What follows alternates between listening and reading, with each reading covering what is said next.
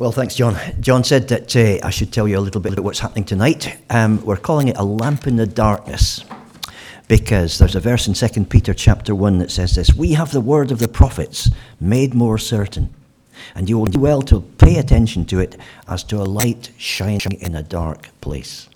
So, light shining in the darkness is what prophecy is all about. It's a, a big subject in the Bible. And it's often one that we hear bits and pieces about, but we never really put together. So this year in the evenings, we're going to try to put together what prophecy is all about. A good place to start is with the prophets who didn't have very much to say.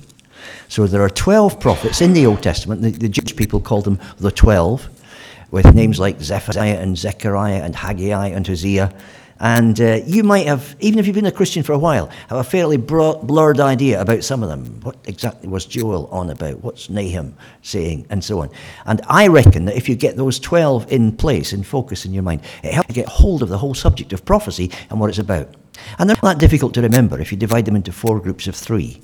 But that's what we'll be talking about a little bit tonight. And we'll be looking at the first of those groups. Somewhere in the 8th century before Jesus, 800 uh, or, or, or 700 and odds BC, uh, people started writing down their prophecies. There had been prophets for hundreds of years before.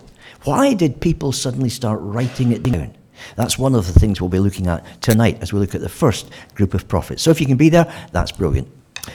Meanwhile, we have this morning, let's just read some verses to, to, to start us off, shall we? From Acts chapter 16. And uh, this is just breaking into a story that uh, we've, we've looked at in this church all that many uh, months or years ago um, about the Apostle Paul and how he was in prison in Philippi. And uh, what happened in the middle of the night when there was an earthquake and uh, uh, suddenly um, everything changed. Let's just read a few verses. The crowd joined in the attack against Paul and Silas. This is Acts chapter 16, verse 22. And the magistrates ordered that they be stripped and beaten. After they had been severely flogged, they were thrown into prison, and the jailer was commanded to guard them carefully. Upon receiving such orders, he put them in the, in, in the prison cell, the inner cell, and fastened their feet in the stocks. About midnight, Paul and Silas were praying and singing hymns to God, and the other prisoners were listening to them. Suddenly, there was such a violent earthquake that the foundations of the prison were shaken. At once, all the prison doors flew open and everybody's chains came loose.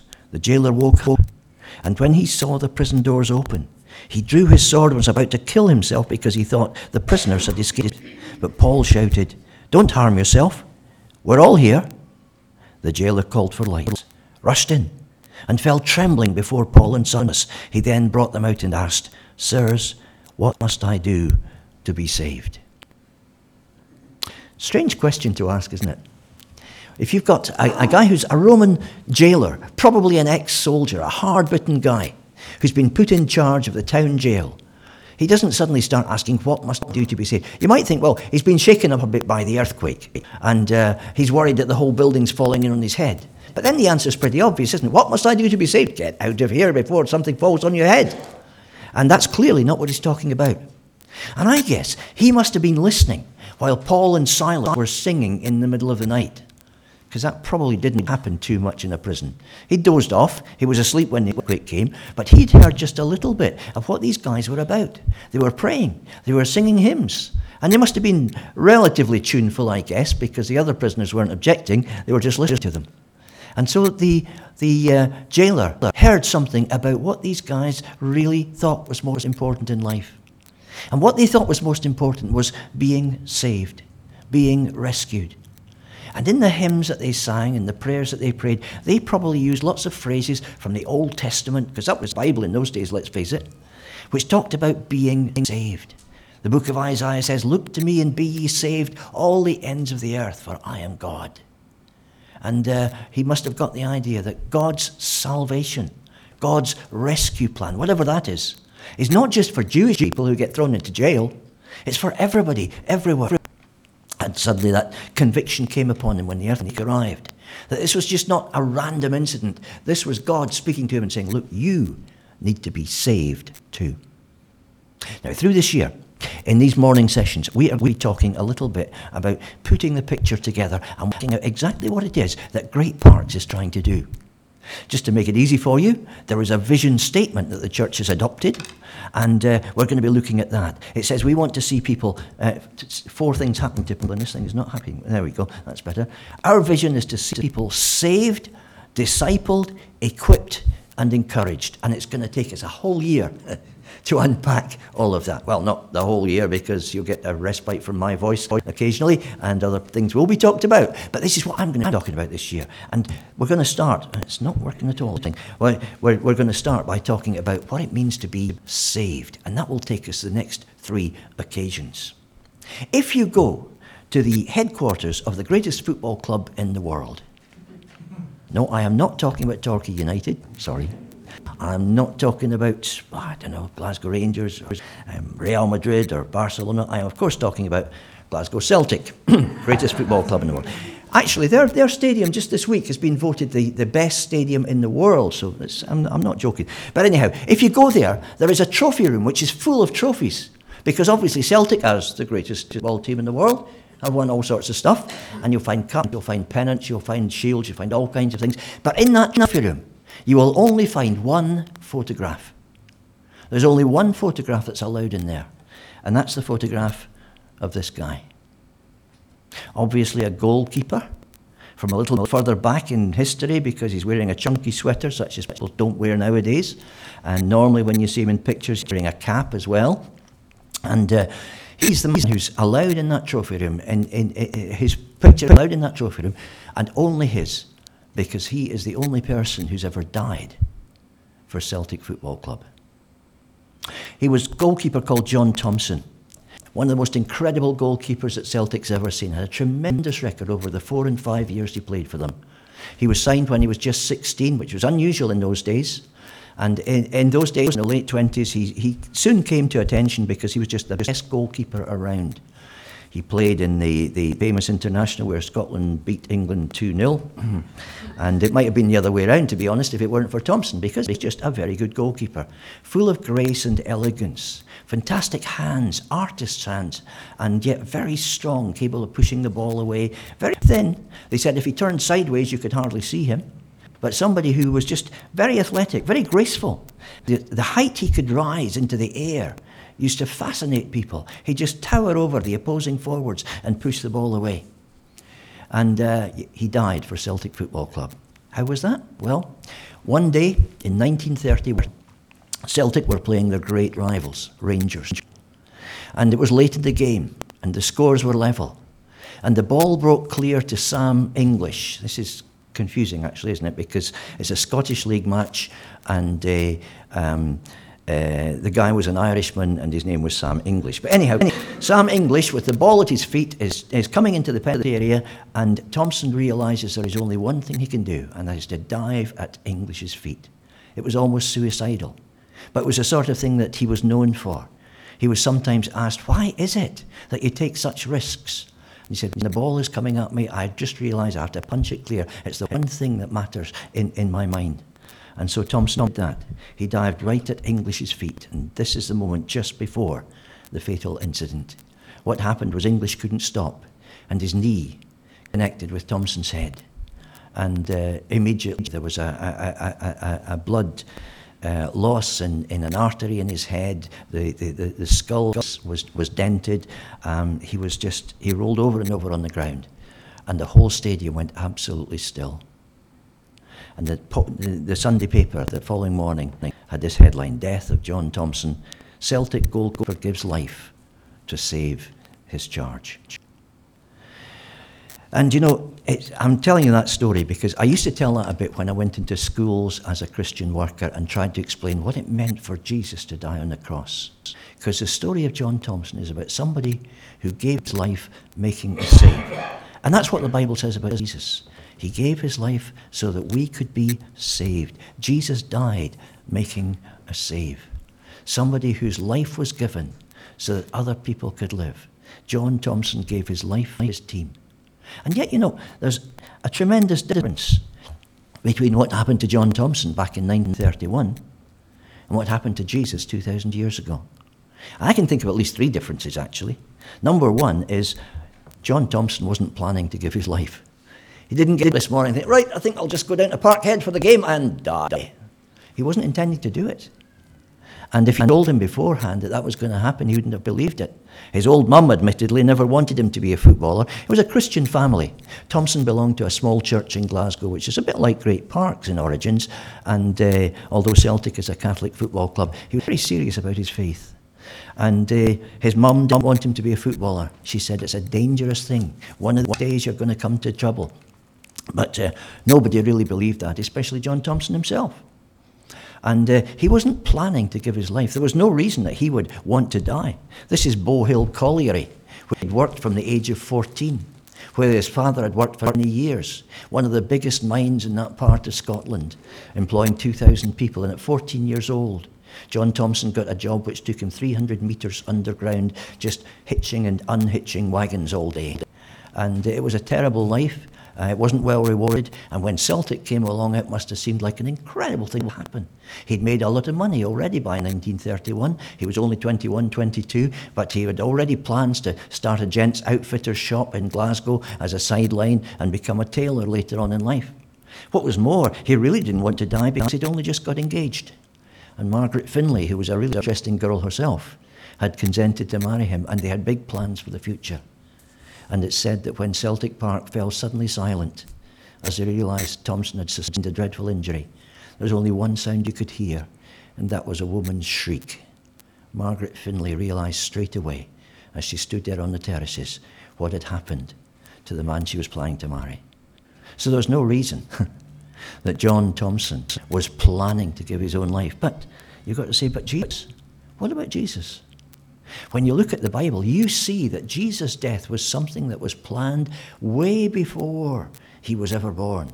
In fact, the Bible calls him a lamb slain from the foundation of the world. The death of Jesus was something that was part of a plan. Uh, if you look at what happened before he came, you see that, don't you?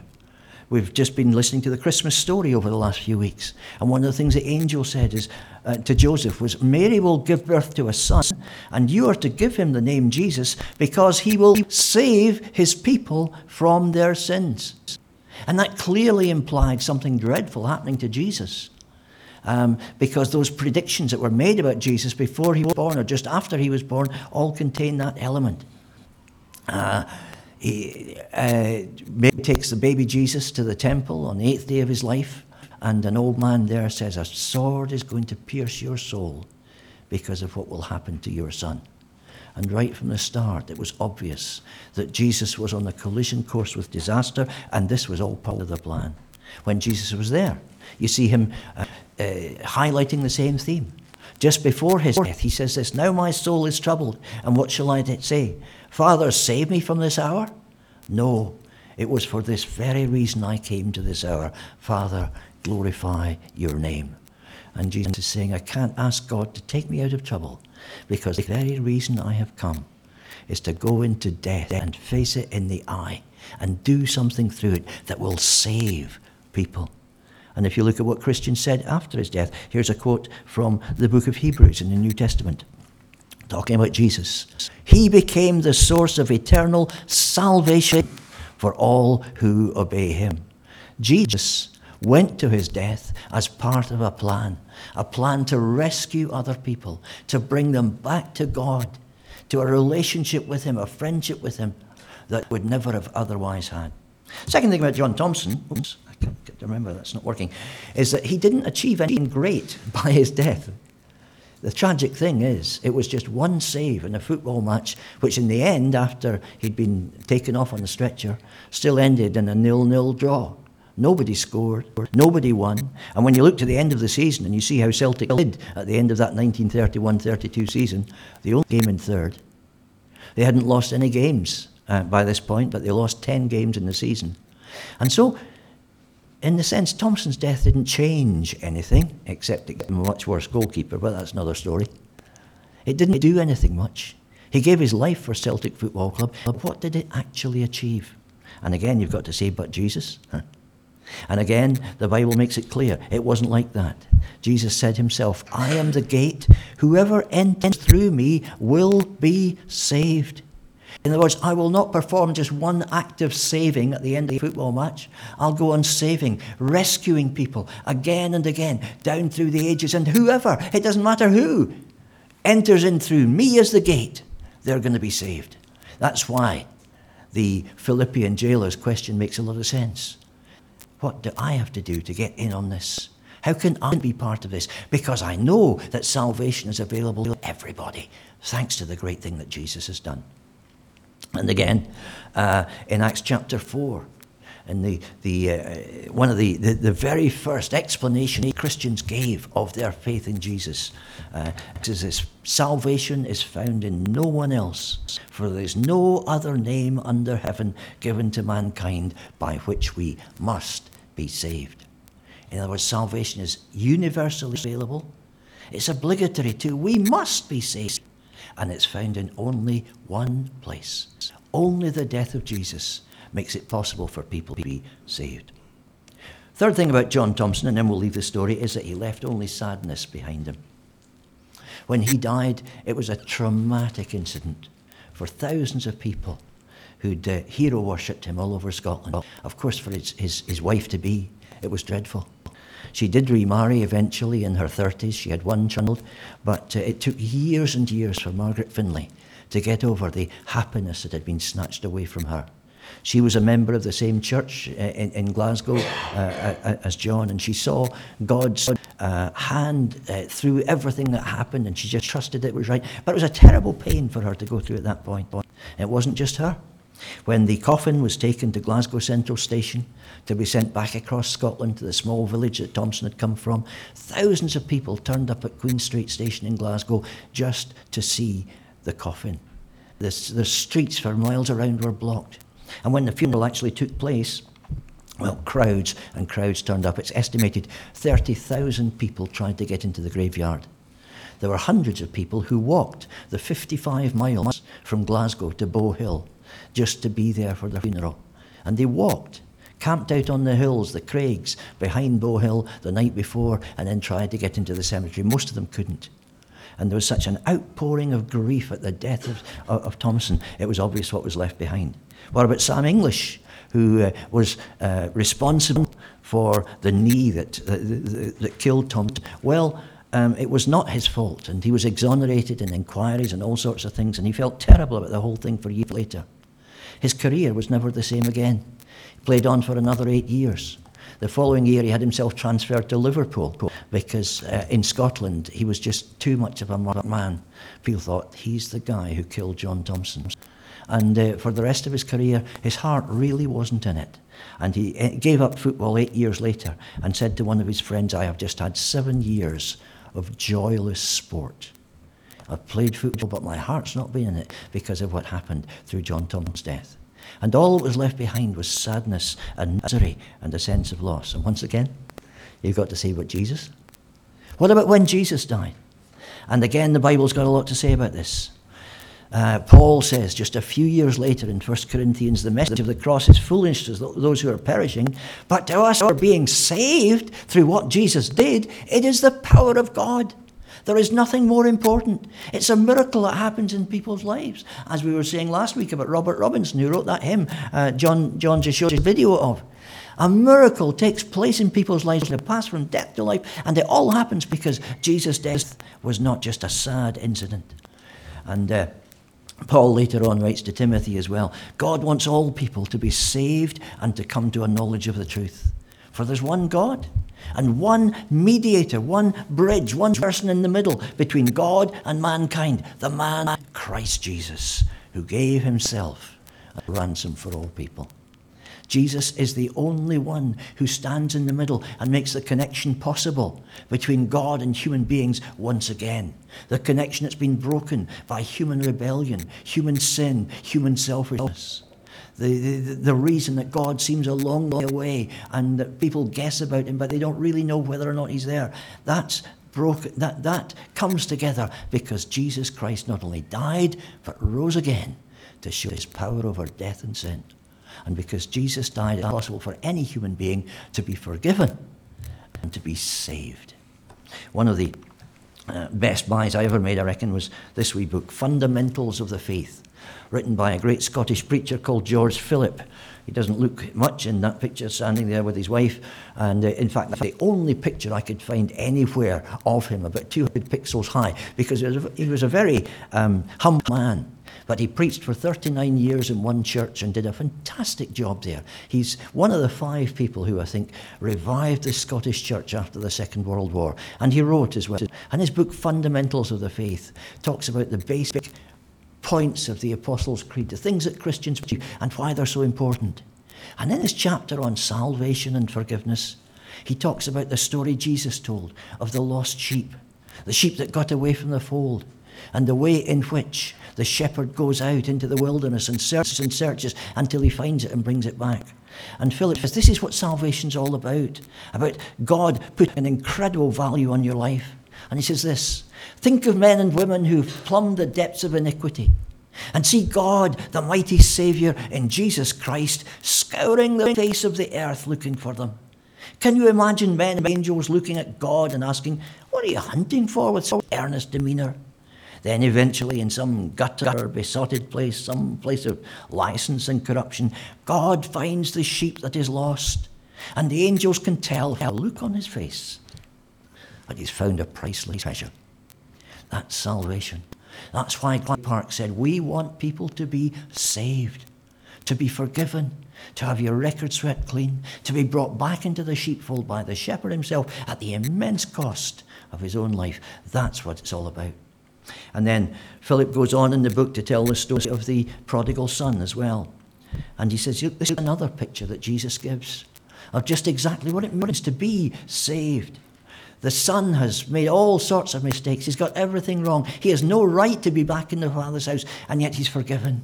He's accepted back. And Philip says that is the forgiveness of sin. It is quite astonishing.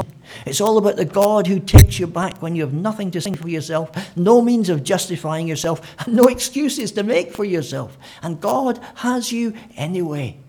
He doesn't accept you on the basis of a perfect church going record or on the basis of 50 years of good deeds. He doesn't do it on the basis of you having a nice face or uh, good qualities or anything like that. He accepts you simply on the basis that Jesus died for you to pay your debt, and now you can be rescued you can be saved, you can be brought back. And that's the miracle that needs to happen in everybody's life. It's a miracle that Christians have been talking about for 2,000 years now and seeing in action all over the world. And we've seen country after country where people have woken up to the grace of God, like this Philippian jailer, and said, I want to be saved too. And so we've seen the Church of Jesus Christ grow from something very, very small, the day of Pentecost, to something that's one of the biggest things in the world today. One person in four out of the world's population claims to be a follower of Jesus.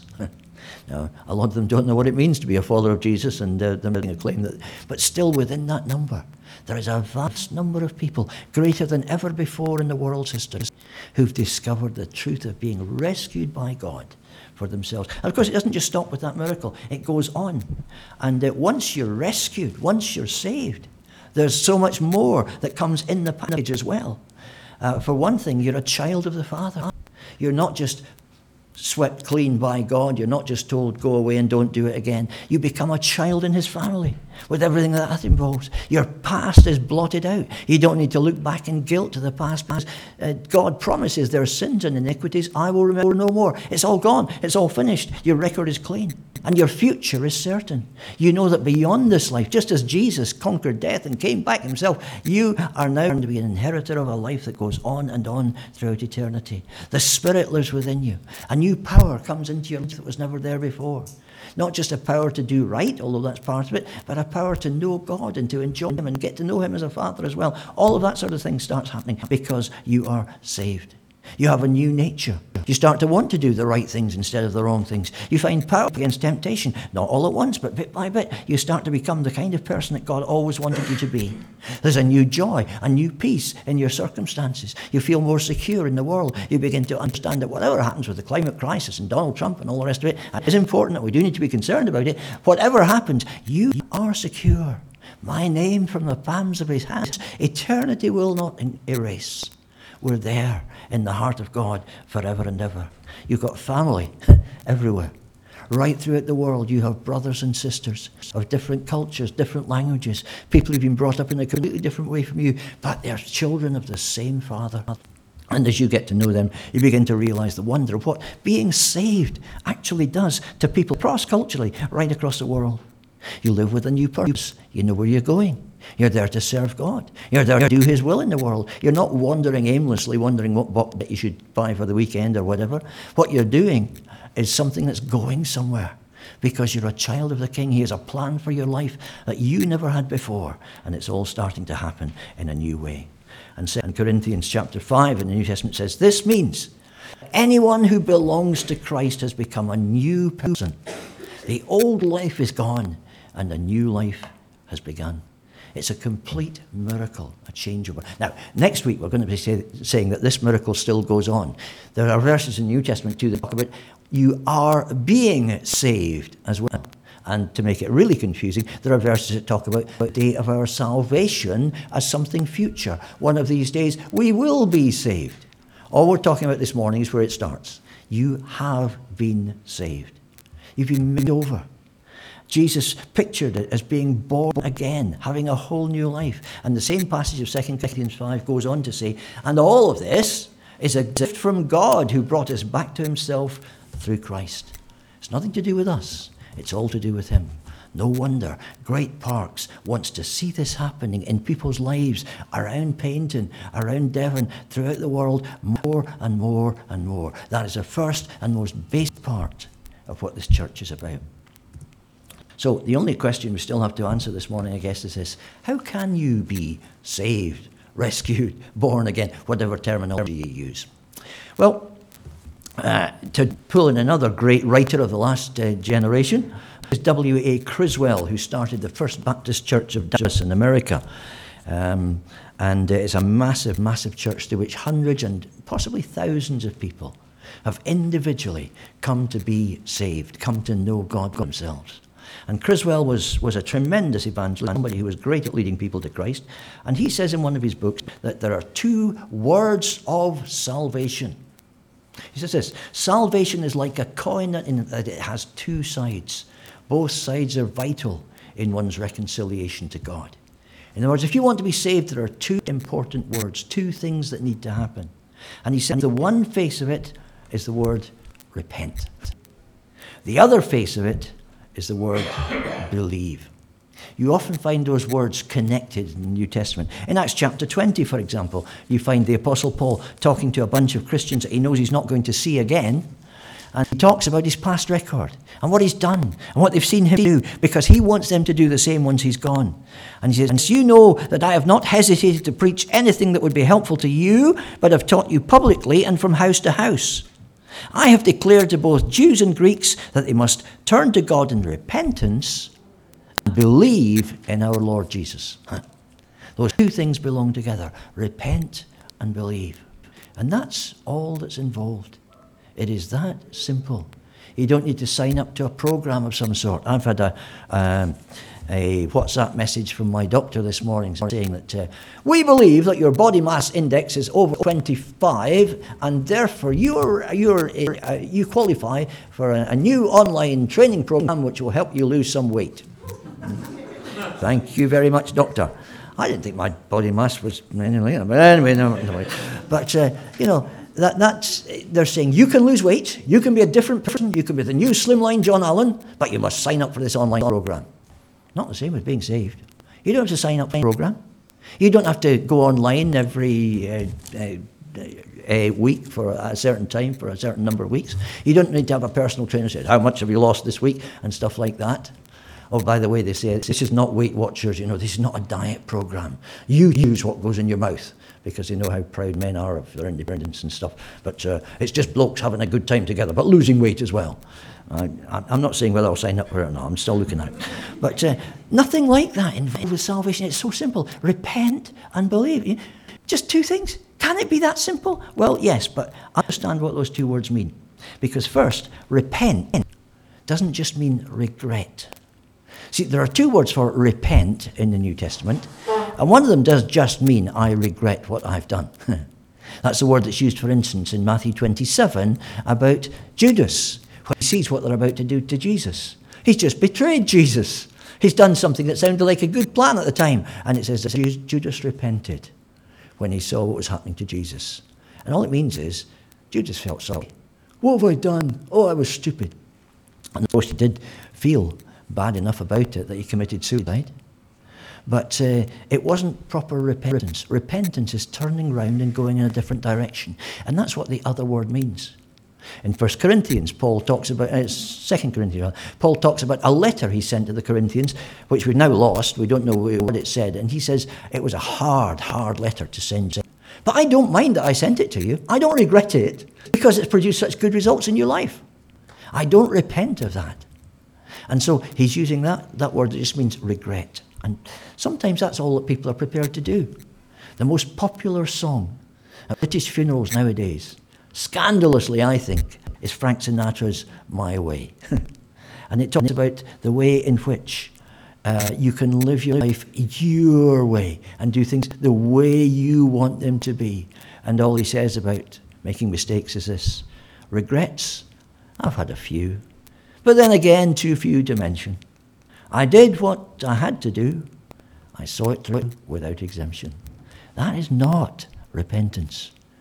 The other word for repentance, metanoia, means turning round and going in the opposite direction to where you have been. So to be saved, you have to be prepared for your life to be altered. You're serving a different leader.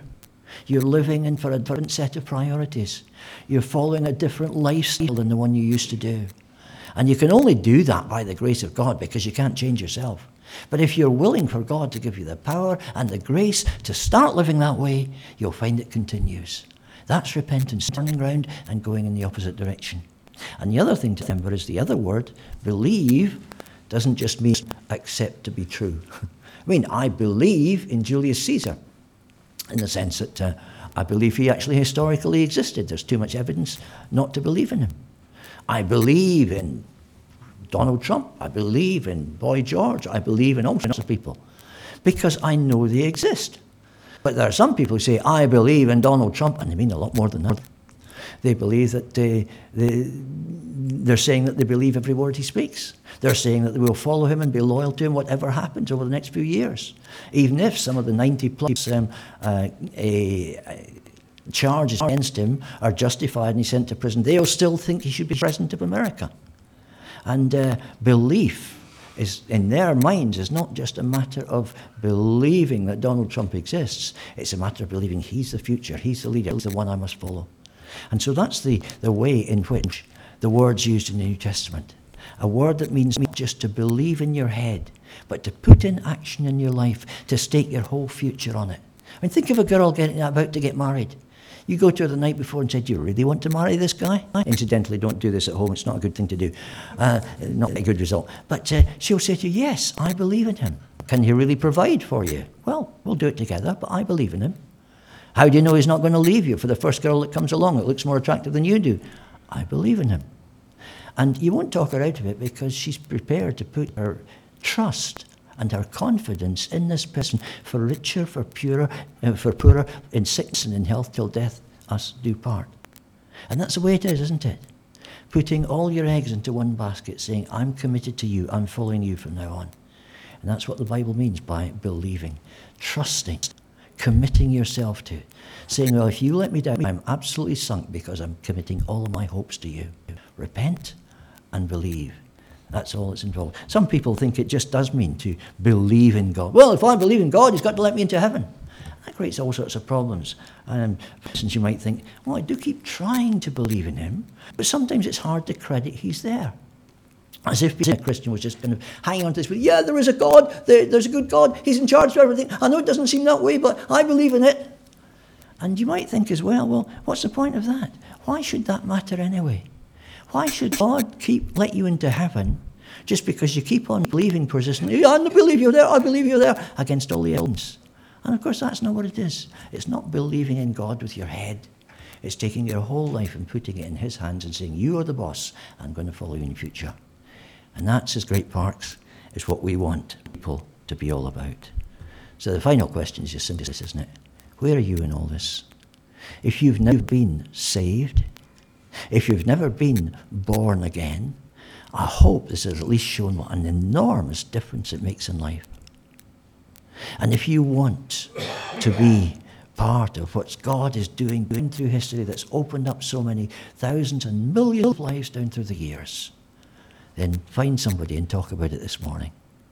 But my guess is that a lot of us are already saved people, people who already belong in the kingdom of God. And if that's the case, then the question to us is how committed are we to what Great Parks is trying to do? How much do we aim to allow people to see through us a different style, a different hope, a different life? You have to do it gradually sometimes because people uh, don't like being pressured, they don't like being battered by people nagging them and all sorts of things. But you have to be available to people and identifiable as a Christian, as somebody who is, is living in a way that communicates the grace of God and somebody who's prepared to stand up and witness to where you stand uh, when that's appropriate. And you need to pray for people as well.